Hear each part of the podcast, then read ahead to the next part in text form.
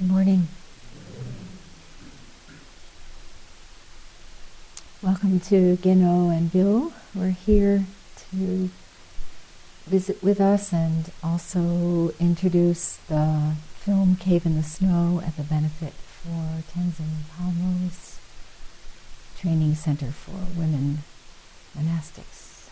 And I hope you'll all come over today to Myoko Jennifer Waters' house where the benefit is being held, and more information is on the bulletin board. And uh, Gino will also be introducing the film tomorrow evening at Syracuse University. And welcome also to Anju and Victoria. We're here from the North Country. And uh, welcome back to Enko, who just returned from hmm, Upaya, where she did a special retreat for those working with the dying. And welcome to each one of you. Some of you I know well, some of you I don't, but it's nice to have you together. Today is a busy day. We are here to do nothing. Throughout this wonderful day of doing nothing, we have, after this talk, a baby welcoming. At one o'clock, we have Jukai class. Then the benefit gathering. And today is the 21st of March.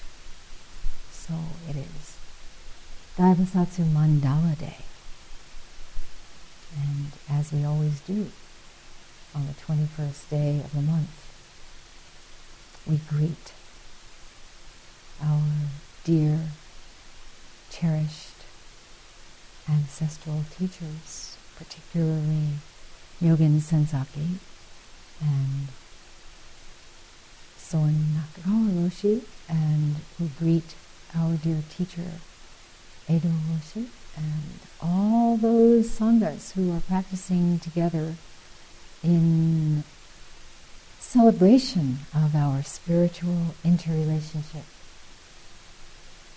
Every now and then I hear from someone who has read Endless Vow, the book that Kaz and I put together about Soen Roshi and um, his haiku and calligraphy, and a person with no connection to the Zen Study Society or Hoenji says, although I live in North Carolina, although I live in Oregon, although I live in Kansas, although I live in Europe, every day, every 21st day of the month, I am joining you in chanting, in zazen, in commemorating this extraordinary connection we have this Dharma. Brought from west to east to west, going from west to east, continuously arriving. And as Soen Roshi put it in a haiku, Dharma net now spread, yeah, east west. No coming, no going. Just this very place. So, congratulations.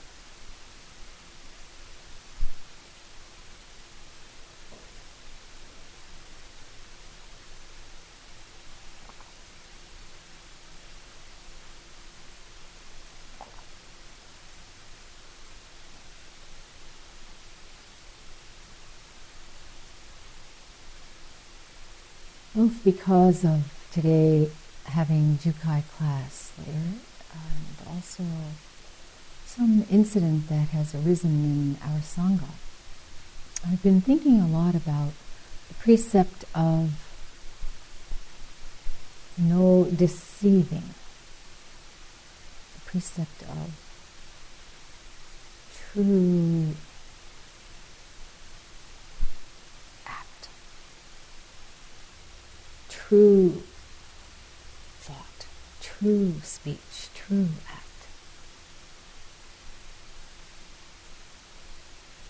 And when you look at all ten important precepts, it seems to me that this precept about not deceiving is a crucial one.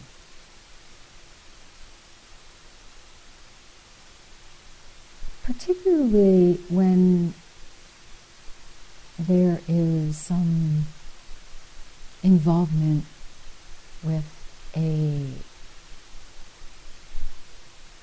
very normal and healthy aspect of human life we call sex.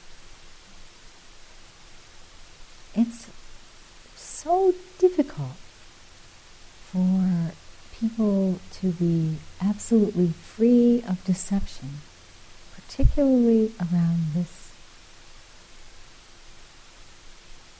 wonderful gift that we have for our lives. We could not be here otherwise, right? Each one of us must be truly grateful for the sexual act of our parents. In future generations, we may not be able to say this. We may have to say, Thank you, wonderful petri dish or turkey baster. But still, most of us, maybe everybody in this room, was conceived in an act of more or less, more or less sexual passion, right? Horrible as that may seem. Think about kids hate the thought of their parents having sex.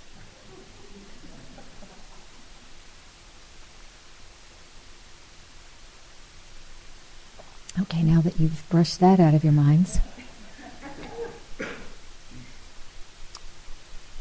But it becomes increasingly evident in our own lives how subtle and how uh,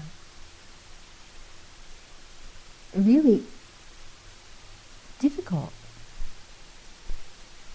not deceiving regarding sexuality can be. And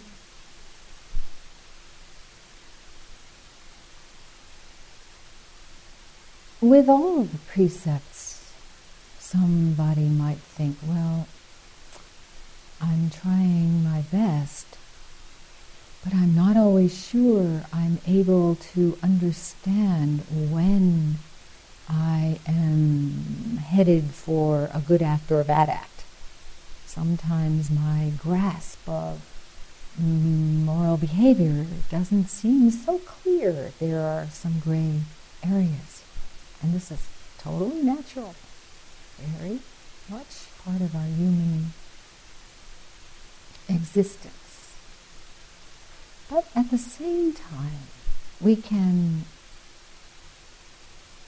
bring a very helpful check, checkpoint to something we may be contemplating. Something we may be contemplating with um, some degree of confusion. And we might ask ourselves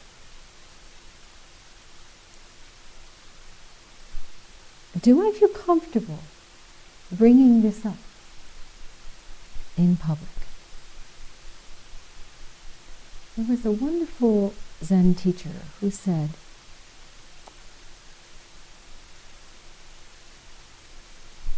Act in private as though you were with others. Act in public as though, as though you are alone. What does this mean? Act in private as though you are surrounded by people whose good opinion you carefully have cultivated and maybe you've projected a certain image of yourself as one worthy of respect. And therefore, when you're with these people, you don't want to necessarily have them see the way you really know you are. This is very common, okay, Lisa. We cultivate a certain front, a certain face. And we think it's okay. What I do in private is nobody else's business. It's okay as long as I'm seen to be the person whose uh, every deed is worthy of respect and approval. So I can carry around this little private seed of distress without anyone knowing about it. So that's one side. And the other side is act in public as though you are alone. What does this mean? When we're all together. No pretense. Right. Hmm? No face. Spontaneity. I'm feeling really greedy. I want what you're eating. I'm going to grab it out of your hand. This is good. So we have no false front. I'm consumed with greed. Okay. Gobble, gobble, gobble. I'm so sorry, but my greed is right out there. It's a lot better than plotting.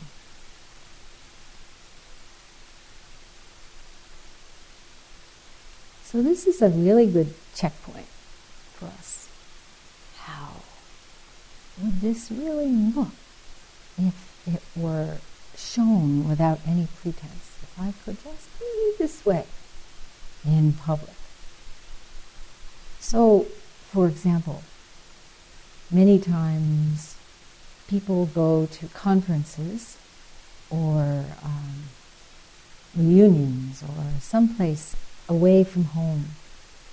And back home is unsuspecting spouse or partner, right? And this person, Mrs. X, meets Mr. Z. And, oh, here we are in Omaha. Nobody will ever be affected adversely by our having a good time, right? We depart from this place and we don't carry on some kind of internet romance. Just, this is it. No problem, right? Nobody's harmed. But there may be some little question inside each Mrs. Huh? Mrs. X and Mr. Z may be thinking, uh, yeah, it's probably okay, but I know it's okay because, you know, I feel really good about it, but. And it's so easy to ignore the but.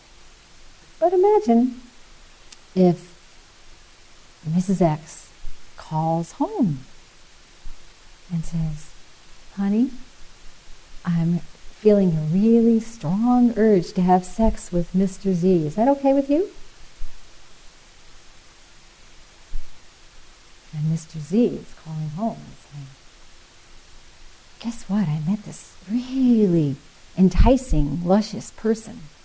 And we want to have a nice time tonight. That's fine with you, right? And maybe, okay. But the point is, do we feel we can do that? And if not, then what's going on?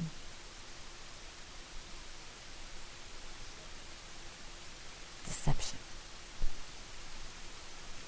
And what happens is we have so many skillful, manipulative ways of deceiving ourselves that we never even think about calling home and saying, Hi, honey, I want to have sex with someone else tonight. I'm just using sex as an example because it's one that we're all familiar with, right?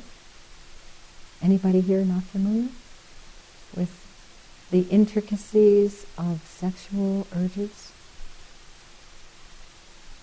Something, isn't it?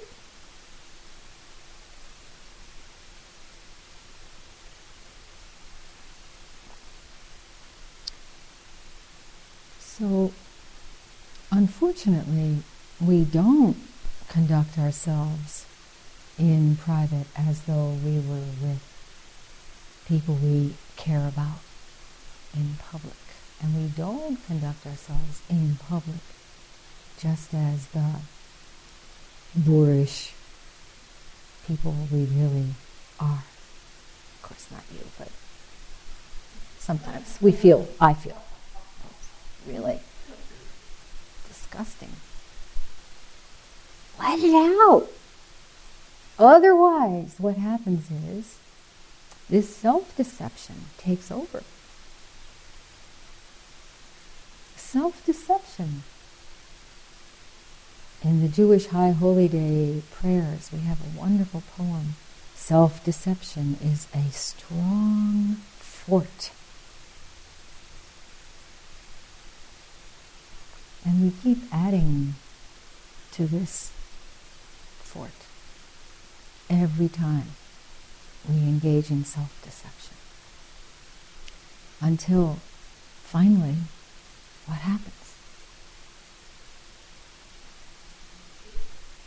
Can't even tell that we've erected this fort. We're so much a prisoner that we don't even know we're in jail. And yet we may go and practice and think, ah, practice of liberation, right? And this is where, again, it's a subtle matter about the precepts. When we talk about the precepts as true bodhisattva precepts, without any conventional sense of uh, dualistic thinking, without any conventional ideas about good and bad. When we really come from an awakened state of mind and see through, then there's no self, no other, no self deception, no ego driven act, right? How many of us can live that way from one moment to the next, even within a seven day session? Huh? Anybody?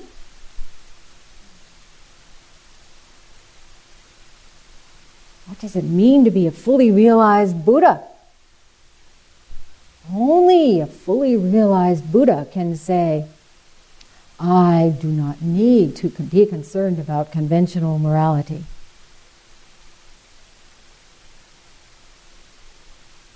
Now, I may sound like a kind of Jonathan Edwards here at the pulpit. I came through the 60s, right? I know all about this. I am speaking from experience. And in the old days, know, Buddhism in America has come through quite a tumultuous adolescence. And at the center of every single problem in every single center is deception, secrecy. So when something happens in our own Sangha, the first thing is to address it directly. No secrecy. Let it get aired out. This is really important. And then to help the person who has made a mistake. Not to shun, but to work together, to add our intensive nen, to really work with this intensive nen on this person's behalf, just as we offer our nen in Kanzeon chanting for those who are ill, for those who have stumbled, ourselves and all others, whether knowingly or not, whether self deceptively or self acknowledgingly. There's a wonderful um, section in The Path to Bodhidharma by Shodo Harada Roshi about this. He refers to uh, the practice of confessional repentance, which used to be done frequently in monastic settings and is no longer being done and with obvious consequences. But we chant here, we chant at Daibosatsu, we chant at uh, Shoboji and many, many other centers in the United States and other countries the verse of purification, which is quite the same. Verse of purification every day, whenever we meet, we chant. Morning service, right? All the evil karma ever committed by me since of old. On account of my greed, anger, and folly, born of my body, mouth, and thought. This thought is very important. Of us can avoid doing harmful act. And many of us may even be able, for the most part, to avoid harmful speech, although this is much harder. But to really look within at our own thought process and see how that in itself is generating harm. We think whatever isn't seen is okay, right? When in private, I can act privately. This is big self deception. When in private, think you are in public. That really keeps us straight, upright. Strong zazen posture is an example of the physical manifestation of this kind of being straight with ourselves and others. And Harada Roshi says this confessional repentance is a process of reviewing your behavior, of looking at what you have done and seeing whether the ego was involved, whether you were acting with a clear mind. This is not something to do once a year or once a month or once a week. Every single day, you should review your behavior, truly examining it to see if during that day you were acting from a clear mind or in an ego driven way. So, Senzaki spoke of Benjamin Franklin's custom of looking at each day and identifying those things in the day that he was ashamed of and truly, really trying to change. This turning from self deception to clarity, this turning from self driven or ego driven, um, the idea that we are separate, that we have to gratify ourselves as separate beings. This is the fundamental illusion, the fundamental ignorance when we look at suffering, right? What is the second noble truth? What is driving us to engage in the production of suffering. Our ignorance that we are, our ignorant idea that we are a separate being that has to be uh, fed independently of all other beings, that our cravings are more important than other people's cravings, right?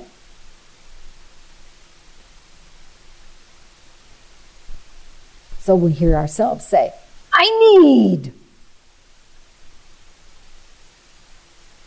Or maybe it's much quieter. I need, I need, I need, I need this. I need that. I really need that person. I really need that person to think something of me. I need that person to engage in my extolling of what a wonderful person I am because I know really secretly I'm a terrible person. So if I can get that person to think, oh, really, what a wonderful person, then I'll feel better about myself. All this self stuff, the source of suffering. So, what we're here to do in our practice is to see through this fundamental lie. Fundamental lie, fundamental deception is of a separate self. And it causes intolerable suffering. I want to end with a story of someone who went through the process that we all have to go through of this setting up a separate self, suffering because of the separate self, and finally, through deep, humiliating practice, seeing through such a lie of a separate self. This is from Zen and the Ways by Trevor Leggett. And it's a story that um, I think I may have told you before, some of you. Today, Nyogetsu Ronnie Seldin is coming, another thing that's happening today, to give uh, shakuhachi lessons. So this story came to mind. A new flute was devised in China, and a Japanese master flautist learned it while he was visiting the mainland. He brought back a number of the new flutes and the method of making them. He lived in the capital but undertook performances in various parts of the country to spread the knowledge of the new instrument. At one musical center a long way from the capital, this master was introduced as the last item in the annual concert which the Guild of Musicians used to give. The master sat in the center of a great gathering of musicians and music lovers and played one melody on the new flute. When he finished, he sat quite still, and the whole assembly remained motionless. After some time, an old musician said, Like a god. The next day, before the master left, the Guild of Musicians asked him whether he would take a pupil from among their ranks. They would together subscribe the sum needed for the training. How long would it be in the case of one already expert on the flute? About three years. It was agreed that they should choose one man to learn the new flute so that he could come back and teach it to the others. They selected a young man, a brilliant musician, and he set off for the master's house with the money entrusted to him, part the honorarium for the master and part for his own living expenses. He made over the first on his arrival and then set to work. The master gave him only one piece. He practiced it all day and played it to the master in the evening. At first, he was given considerable technical instruction but after a few months, the master made no comment except something lacking. The young man redoubled his efforts, but the comment was still the same. He knew he was technically perfect, but he could not return without the certificate of mastery sealed by the teacher. He was in agony alternately elated by the hope of success and then tense at the thought of the disgrace if he failed. He asked that the tune be changed, but the master refused to do it. After a long time, the pupil gave up in despair. One night, he slipped away from the house. He could not face the guild without the teacher's certificate, and he took lodgings in the town.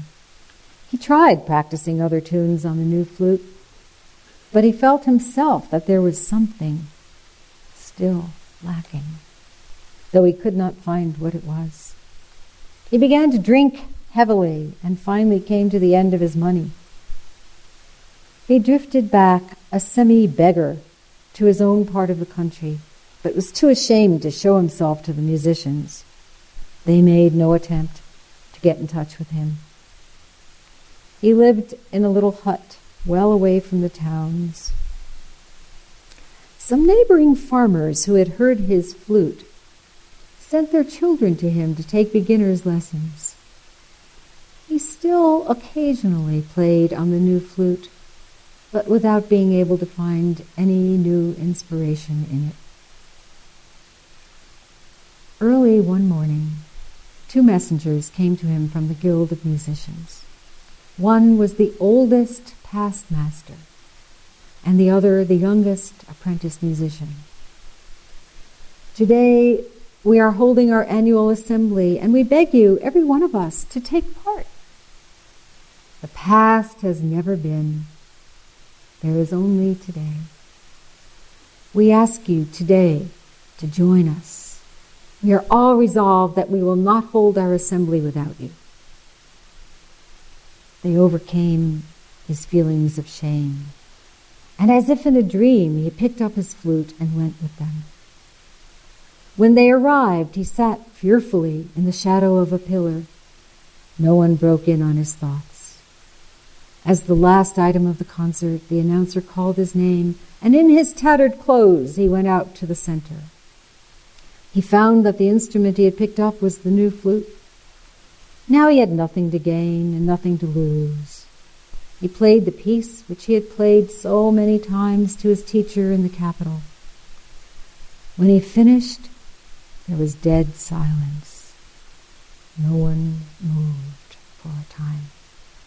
And then the voice of the old past master was heard in the still air, like a god.